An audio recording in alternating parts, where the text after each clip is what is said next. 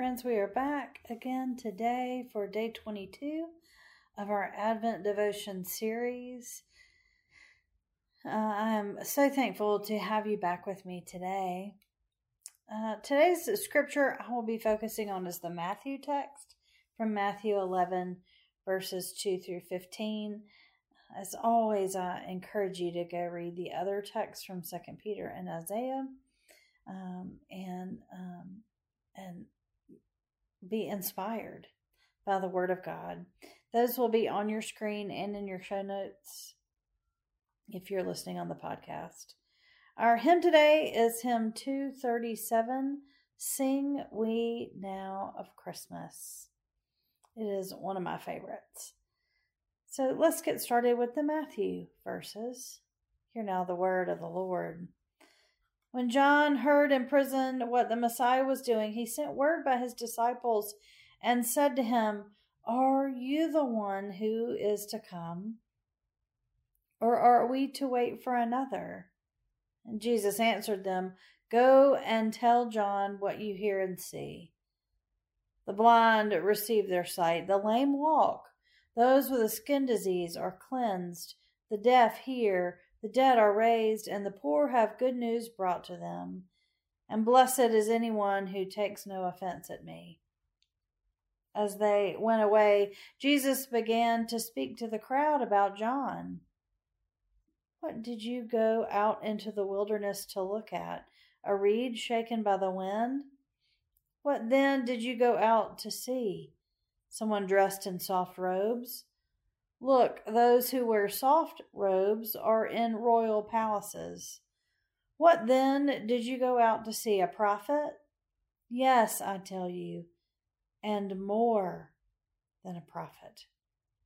This is the one about whom it is written See, I am sending my messenger ahead of you, who will prepare your way before you. Truly, I tell you, among those born of women, no one has arisen greater than John the Baptist. Yet the least in the kingdom of heaven is greater than he. From the days of John the Baptist until now, the kingdom of heaven has suffered violence, and violent people take it by force. For all the prophets and the law prophesied until John came. And if you are willing to accept it, he is Elijah who is to come. Let anyone with ears listen. The word of God for the people of God. Thanks be to God. John the Baptizer was the fulfillment of many of the texts in Isaiah. We see, see here Jesus praising the work he was doing and verifying that he was called by God to do it. When I was reading the scripture for today, two phrases stood out to me. Jesus describes him, among other things, as more than a prophet. And he says, Among those born of a woman, no one has arisen greater. Those words show John the Baptizer as a great man that was set apart by God to help bring Jesus into his ministry. And part of how he describes John is that he is born of a woman. It separates John from Jesus in one very important way.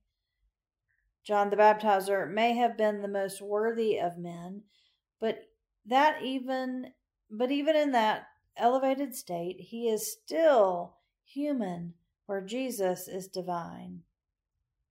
Yet the least of the kingdom of heaven is greater than he, Jesus says. It is that divinity that makes Jesus a king.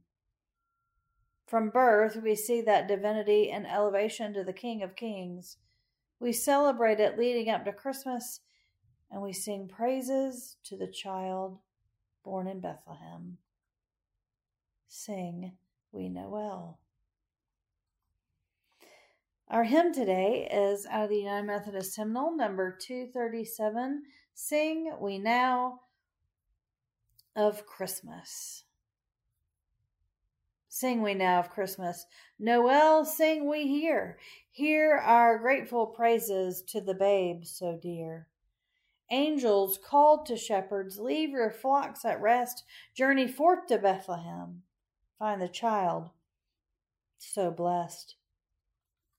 In Bethlehem they found him, Joseph and Mary mild, seated by the manger, watching the Holy Child. From the eastern country came the kings afar, bearing gifts to Bethlehem, guided by a star. Gold and myrrh they took there, gifts of greatest price. There was never a stable so like paradise. Sing we Noel, the King is born, Noel. Sing we now of Christmas. Sing we now, Noel.